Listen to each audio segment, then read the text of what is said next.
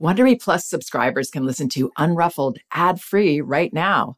Join Wondery Plus in the Wondery app or on Apple Podcasts.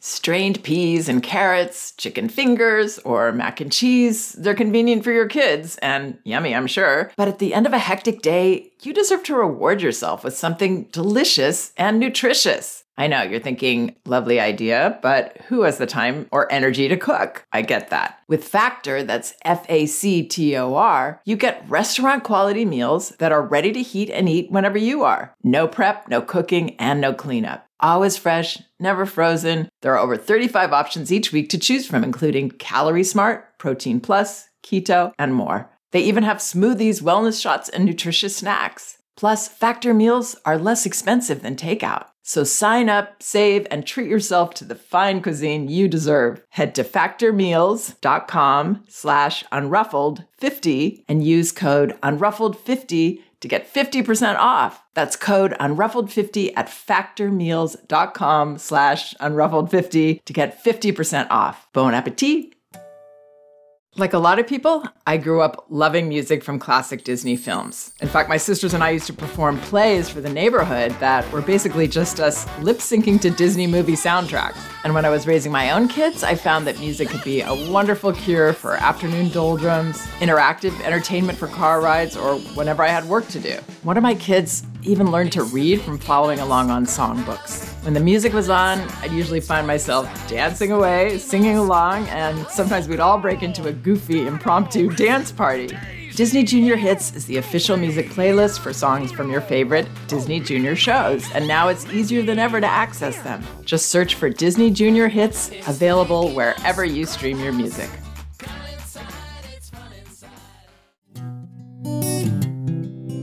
Hi, this is Janet Lansbury, and in this episode of Unruffled, I'm going to be answering a question from a parent about dealing with conflicts with multiple children in the home.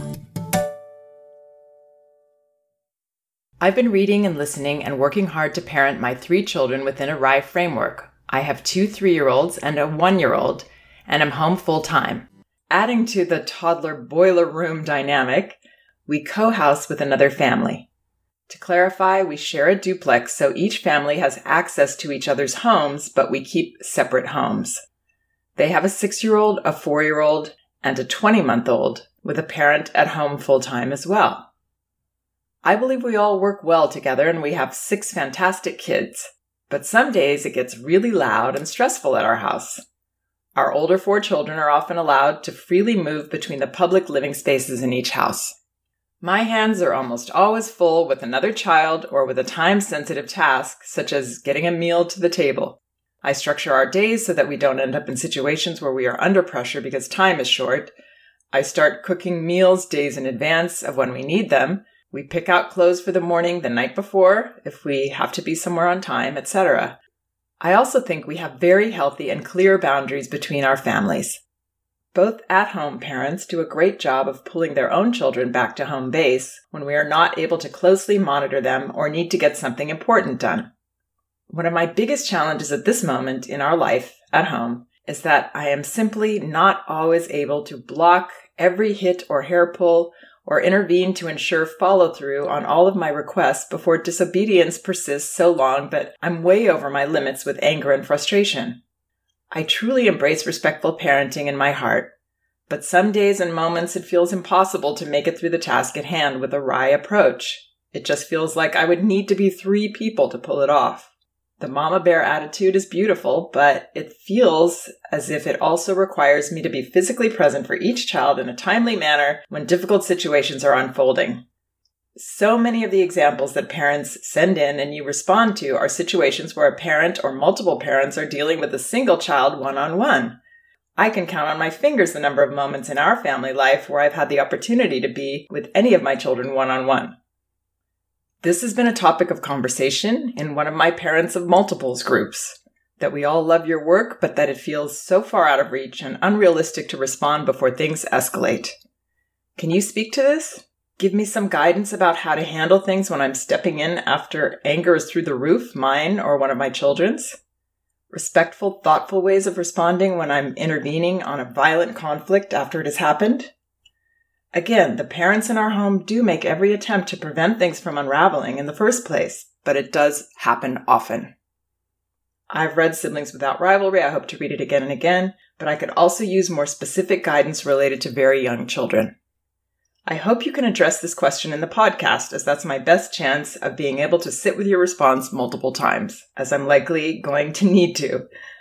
Thanks so much, Janet. You really help me stay focused on what I'm aiming for, especially when it seems impossible. All our grown-ups are listening and following. Emily.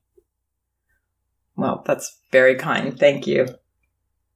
Okay, so there's a lot to address here, but I wanted to start with what stuck out for me reading this note, where I kind of stopped and wanted to hear more, ask Emily a question, and explore. It's when she said, one of my biggest challenges at this moment in our life at home is that I'm simply not always able to block every hit or hair pull or intervene to ensure follow through on all of my requests before disobedience persists so long that I'm way over my limits with anger and frustration.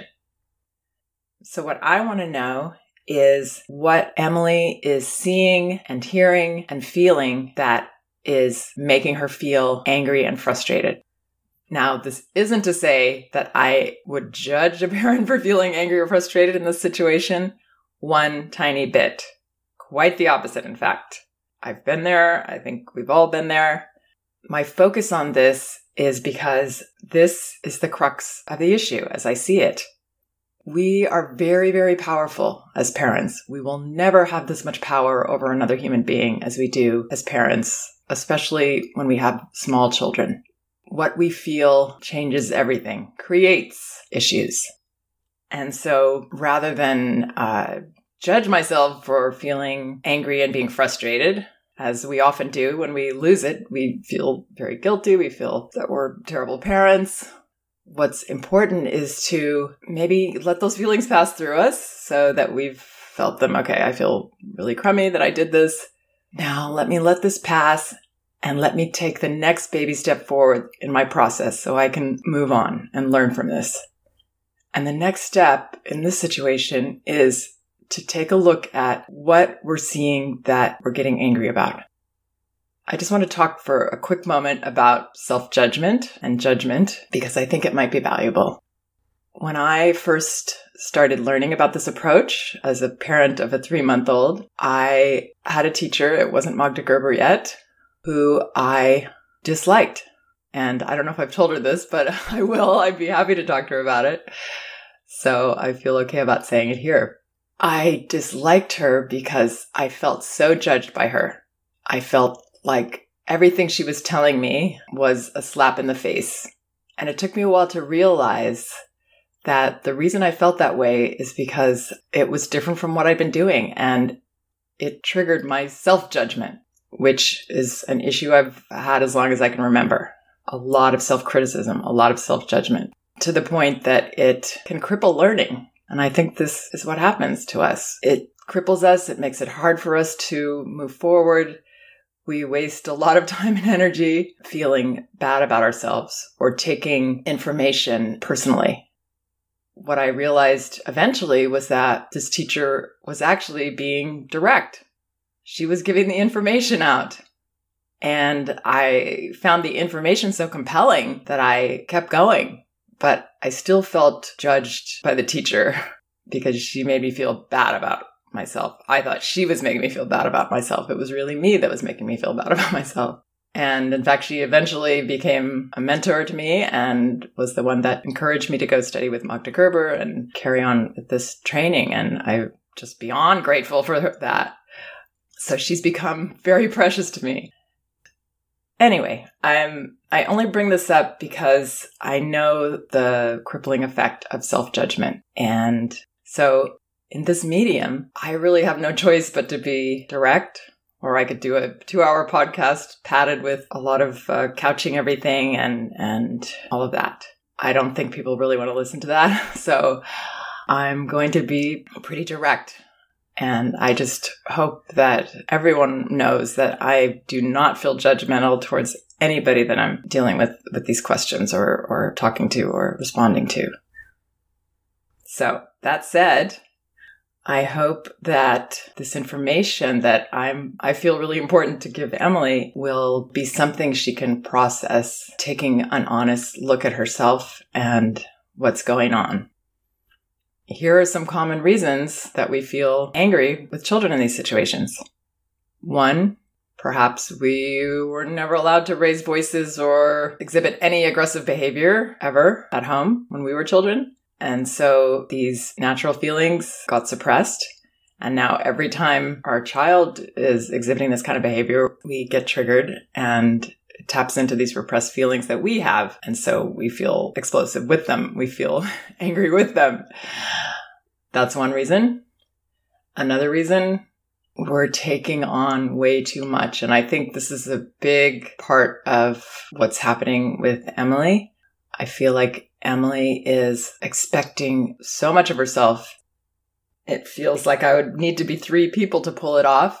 Yes, she would need to be three people to pull off what she wants to pull off. And if she did have three people doing it, it actually wouldn't be that effective because children need to develop their relationships. There is going to be noise, conflict. People are going to get their hair pulled. These things are going to happen in groups of children.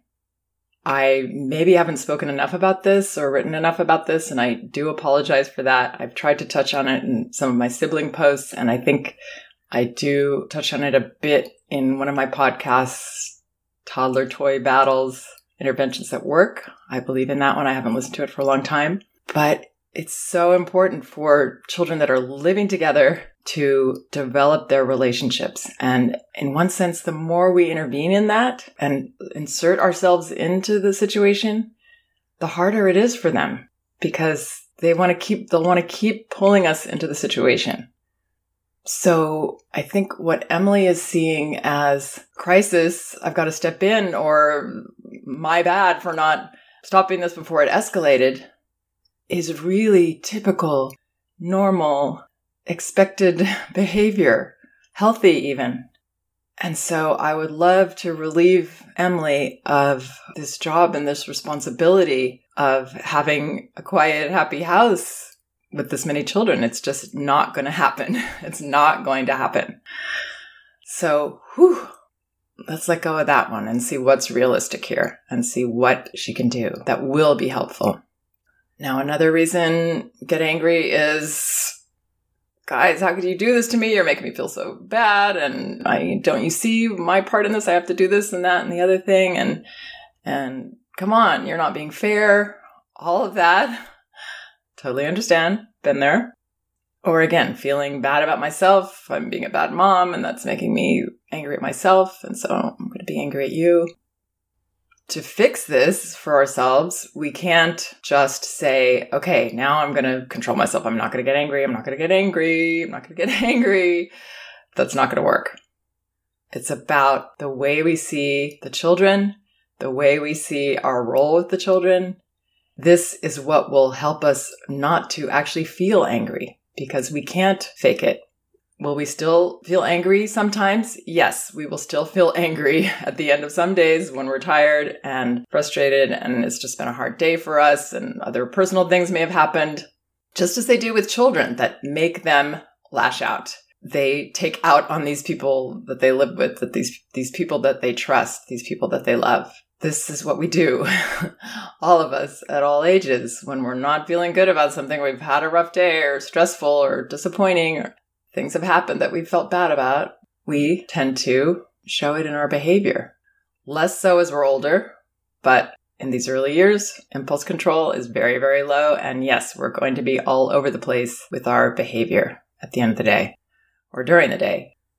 So, your first statement here that I looked onto one of my biggest challenges is to what to do when I'm not able to block every hit or hair pull or intervene or ensure follow through. That's right. You're not going to be able to. Let go of that. That's not your responsibility here. I think, and I apologize if I haven't been clear about this, that if you are in the room and you're close by and something is happening right in front of you, yes, I would step in and say, I see you're you're not happy about this and you want to hit her. I'm going to stop you. but I see you're you didn't like that that happened that way. Whatever the specifics are, that's all I would comment on. And I would let the children know I'm keeping them safe and that I'm not blaming anybody.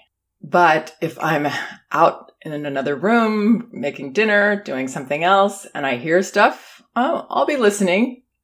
I'll be listening to hear if it's escalating, if someone's screaming, and then I'll get to a point where I can stop with what I'm doing and walk in there. There are very few situations that are actually urgent enough that we'll need to run in number one, prevent, which it sounds like you're doing to a great extent. All this planning that you have to do with all these children, you're handling all of this beautifully. You're preventing a lot of uh, people getting to their wits' end, which is the crux of the issue. Um, but what goes on beyond that, what goes on with them with their safe toys, is not urgent. Yeah, we don't like to see them hitting each other, hurting each other and we want to keep those those younger ones out of the fray as much as possible because they're not ready to be in these situations interacting with children that much older. They are a little too young. So yeah your 12 month old. I would have ideally if you could create some kind of little separate area that's visible to you when you're in the kitchen um, if that's possible that would be ideal so that that child can be safely playing if other children wanted to come in and join that child playing there, they could go in and they could go in with your somewhat supervision. And if they couldn't handle the situation in there gracefully, then you would invite them to leave or escort them out. But again, walking in is very important. Your feelings about this are very important. If you see this as normal behavior, you're far less likely to come in angry and you're far less likely to get frustrated. And the reason this is so crucial is that when children are acting out, they on some level feel uncomfortable. And what happens then if here's this really uncomfortable leader coming in, dysregulated, that's going to charge everything up, that's going to amp everything up, that's going to actually create more discomfort and more issues between the children. This is why it's so important to look at why you're coming in that way taking a clinical look at it, and then understanding how your perspective will ideally need to change to one that is more realistic, healthier, and will allow you to let go of some of these plates that you're trying to keep spinning in the air. Yes, you would need three people to keep everything spinning and everybody happy. The truth is, when you have even two children, you are going to usually have one of them crying, especially late in the day when you're making dinner. Somebody's going to be whining, somebody's going to be crying. The rarity will be when everybody's playing peacefully together. So let's help you get a more realistic perspective so that you can relax.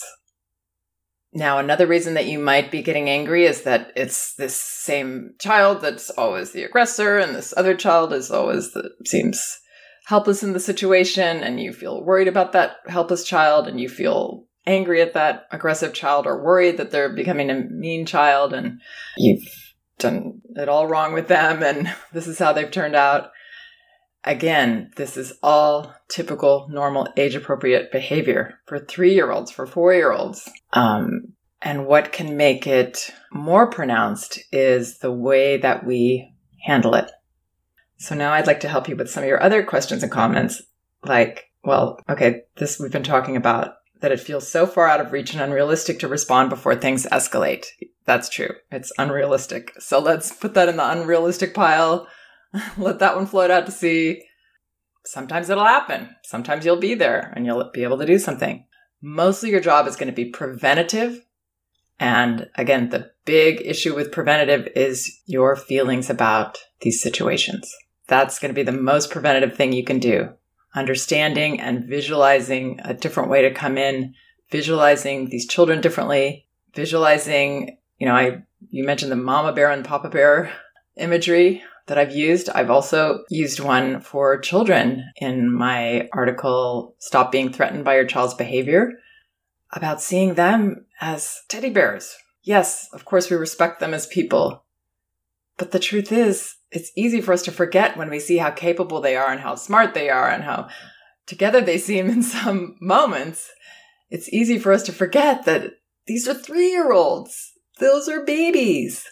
They're babies and they're wailing on each other and they're screaming and they're not getting along.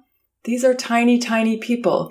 So take a step back and really see your children for what they are. They always seem so big and looming large to us and everything they do is feels so crucial and important.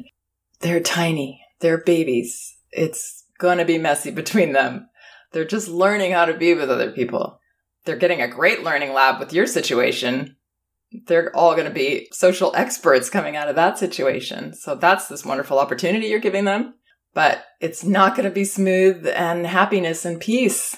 It's going to be loud and raucous and up and down and stormy and all those things.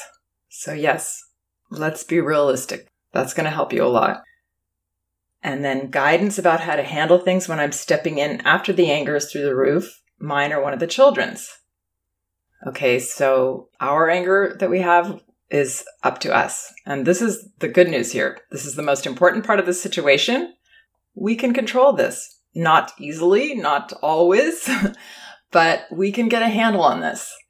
If we really practice visualizing these little teddy bears, taking a step back, really looking at them, seeing that they're doing healthy, normal things, nothing alarming, nothing that requires urgency on our part, not really that much that we're even supposed to fix or anything that we're supposed to fix. We're going to help coach them when we can with their relationship, when it works for us to do that, when we're able to.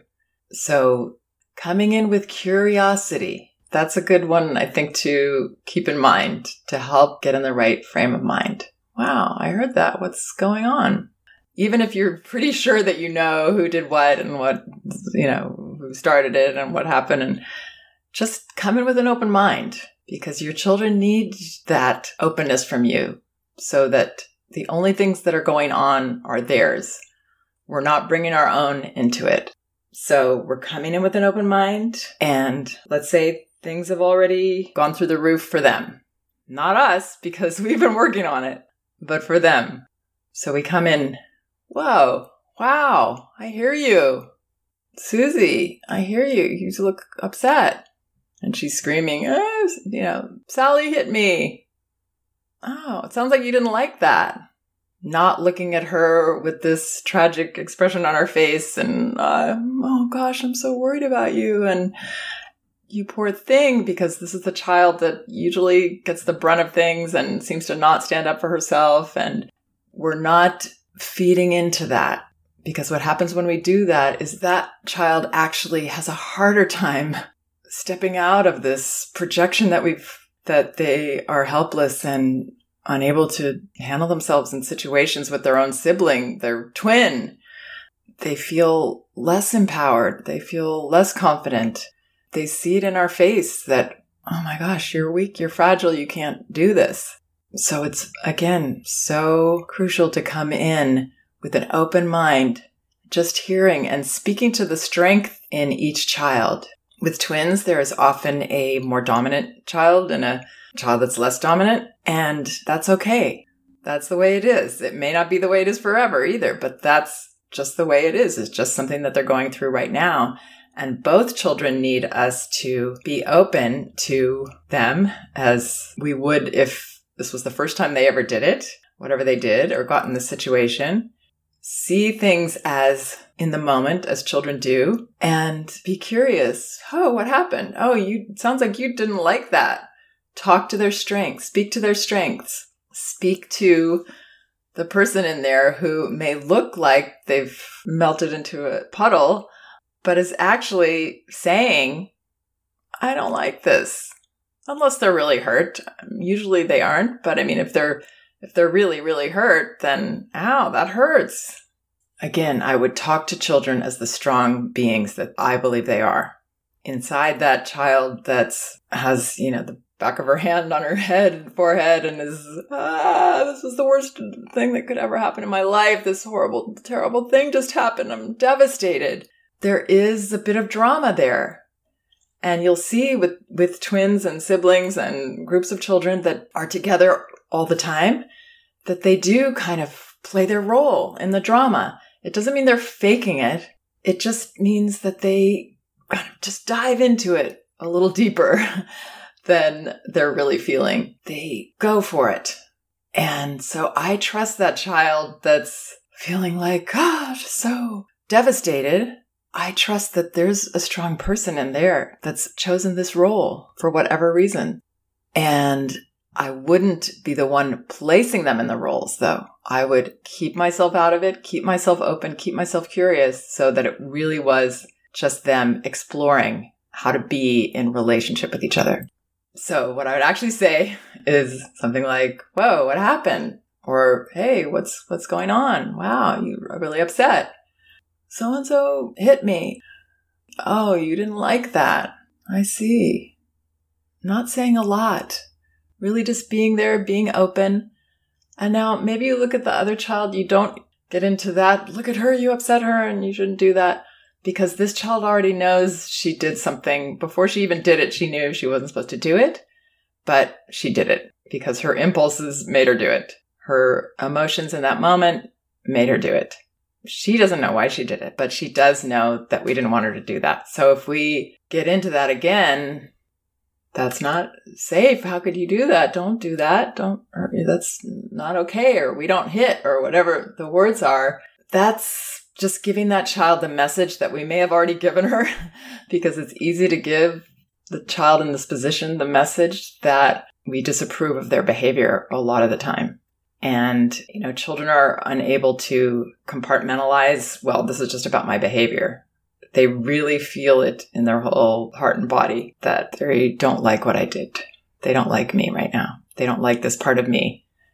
And when they do something impulsive that we don't like and we let them know that we're not happy with what they did, then it's like, I don't even know why I did that. So, ah, yikes, I really can't trust myself because I don't even know why I did it myself. And yet I made everybody unhappy with me. So that is not the kind of message that will help this child to behave in a kinder way it will actually make them want to lash out even more because they feel so unsafe in our regard for them. They feel so uncomfortable. So the most I would say is something like, what do you think made you hit? With that kind of openness, not like, why did you hit? And then they say, uh, your child says, she took that toy or she w- was trying to take a toy away from me. Oh, you didn't like that. You didn't want her to do that. You wanted to hold on to that, sounds like. Hmm. Could you maybe tell her next time? Could you try telling her? And that's the little bit of coaching that will help both of them. Just a very light suggestion that lets both children know that we're on both of their sides. And then with the other child who's been hurt, I would do something similar. Maybe tell could you tell your sister what you wanted instead of you know trying to grab it away? It sounds like that made her mad. I wonder if that would help. I don't know. But again don't be the person with all the answers because that's the truth. We don't have the answers. And this is something that they have to navigate that they will only learn from through their own dynamic with each other all they learn when we step in and micromanage all of these things, like kind of what you're describing, that you think that you're putting this on yourself that you're supposed to do is micromanaging. And it actually doesn't help because it just teaches our children that they need us to do all of these things and that screaming calls us to run in. All these things that are kind of just on the periphery of what is really going on, which is just that they're learning how to be in relationships with each other. So come in in a helpful way, come in in a safe manner with a safe attitude that doesn't make children feel like they have a scary parent in that moment. Um, relieve yourself of all most everything that you've asked me about or or thought was on your plate. I want to take all of that off of your plate so that you have a better chance of not feeling angry. And then when you do feel angry, and you come in and you do that, you know, it's going to happen. so going into guilt and all that, that's just another, the guilt and the self judgment, those are all going to thwart our process. Let it come in, let it go, move on, move on because you are, you've already demonstrated that you are an incredible parent working very, very hard in a very tough situation. There's no reason to cripple yourself in this process. And this process is lifelong. I have three children. The oldest is 23 and I'm still in this process, not getting it perfectly by any means. And I'm hoping someday for grandchildren that I will learn even more from. You know, this is all of this actually is about prevention because the way we respond is going to be preventative for more of this happening. The way that we come in, the feelings we come in with, our attitude, our tone, our openness, our not taking sides, um, our being there for both children sincerely, not pretending, but really sincerely. All of this is as preventative as creating a safe place for them to play in.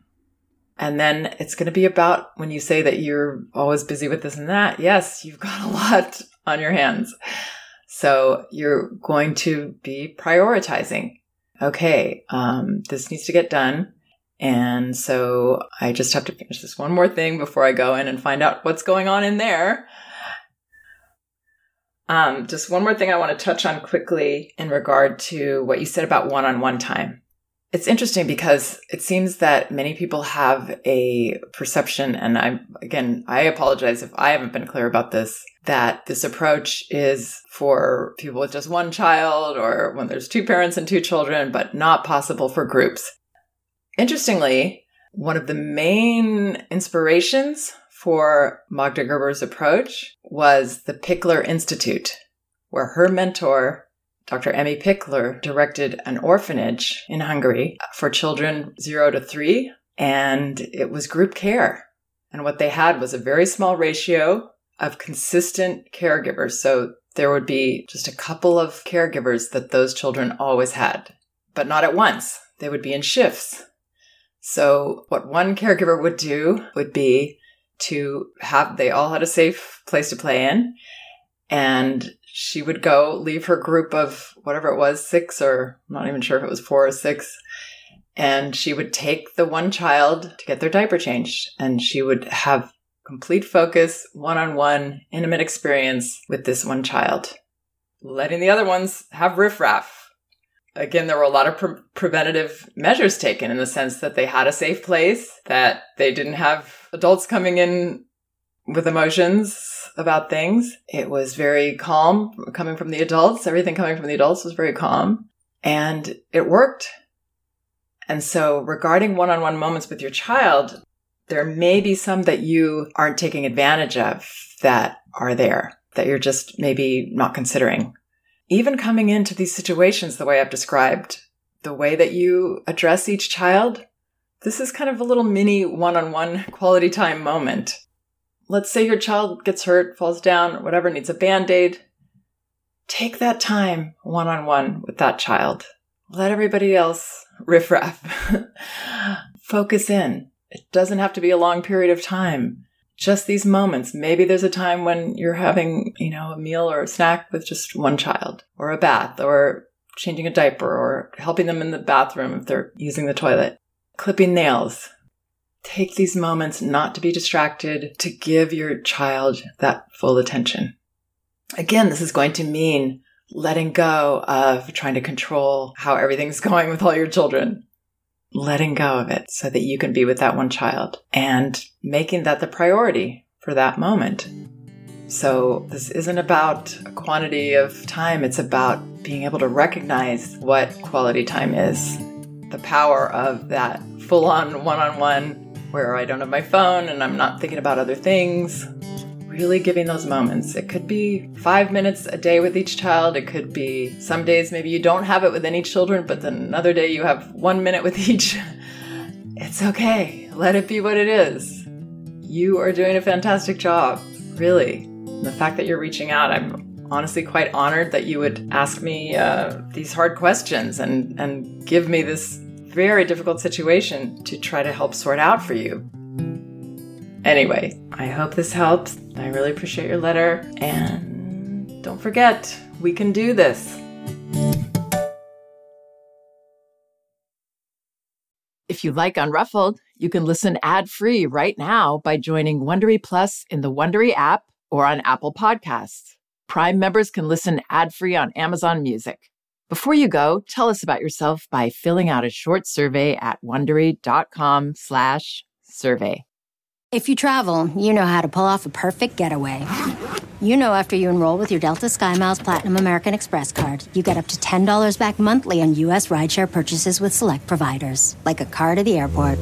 You know which remote retreats have the best herbal baths and where the Wi Fi password is rarely used. Because you're the escape artist. It's why you're a Delta SkyMiles Platinum American Express card member. If you travel, you know. Terms apply. Purchases must be on card. Visit go.amex slash you know.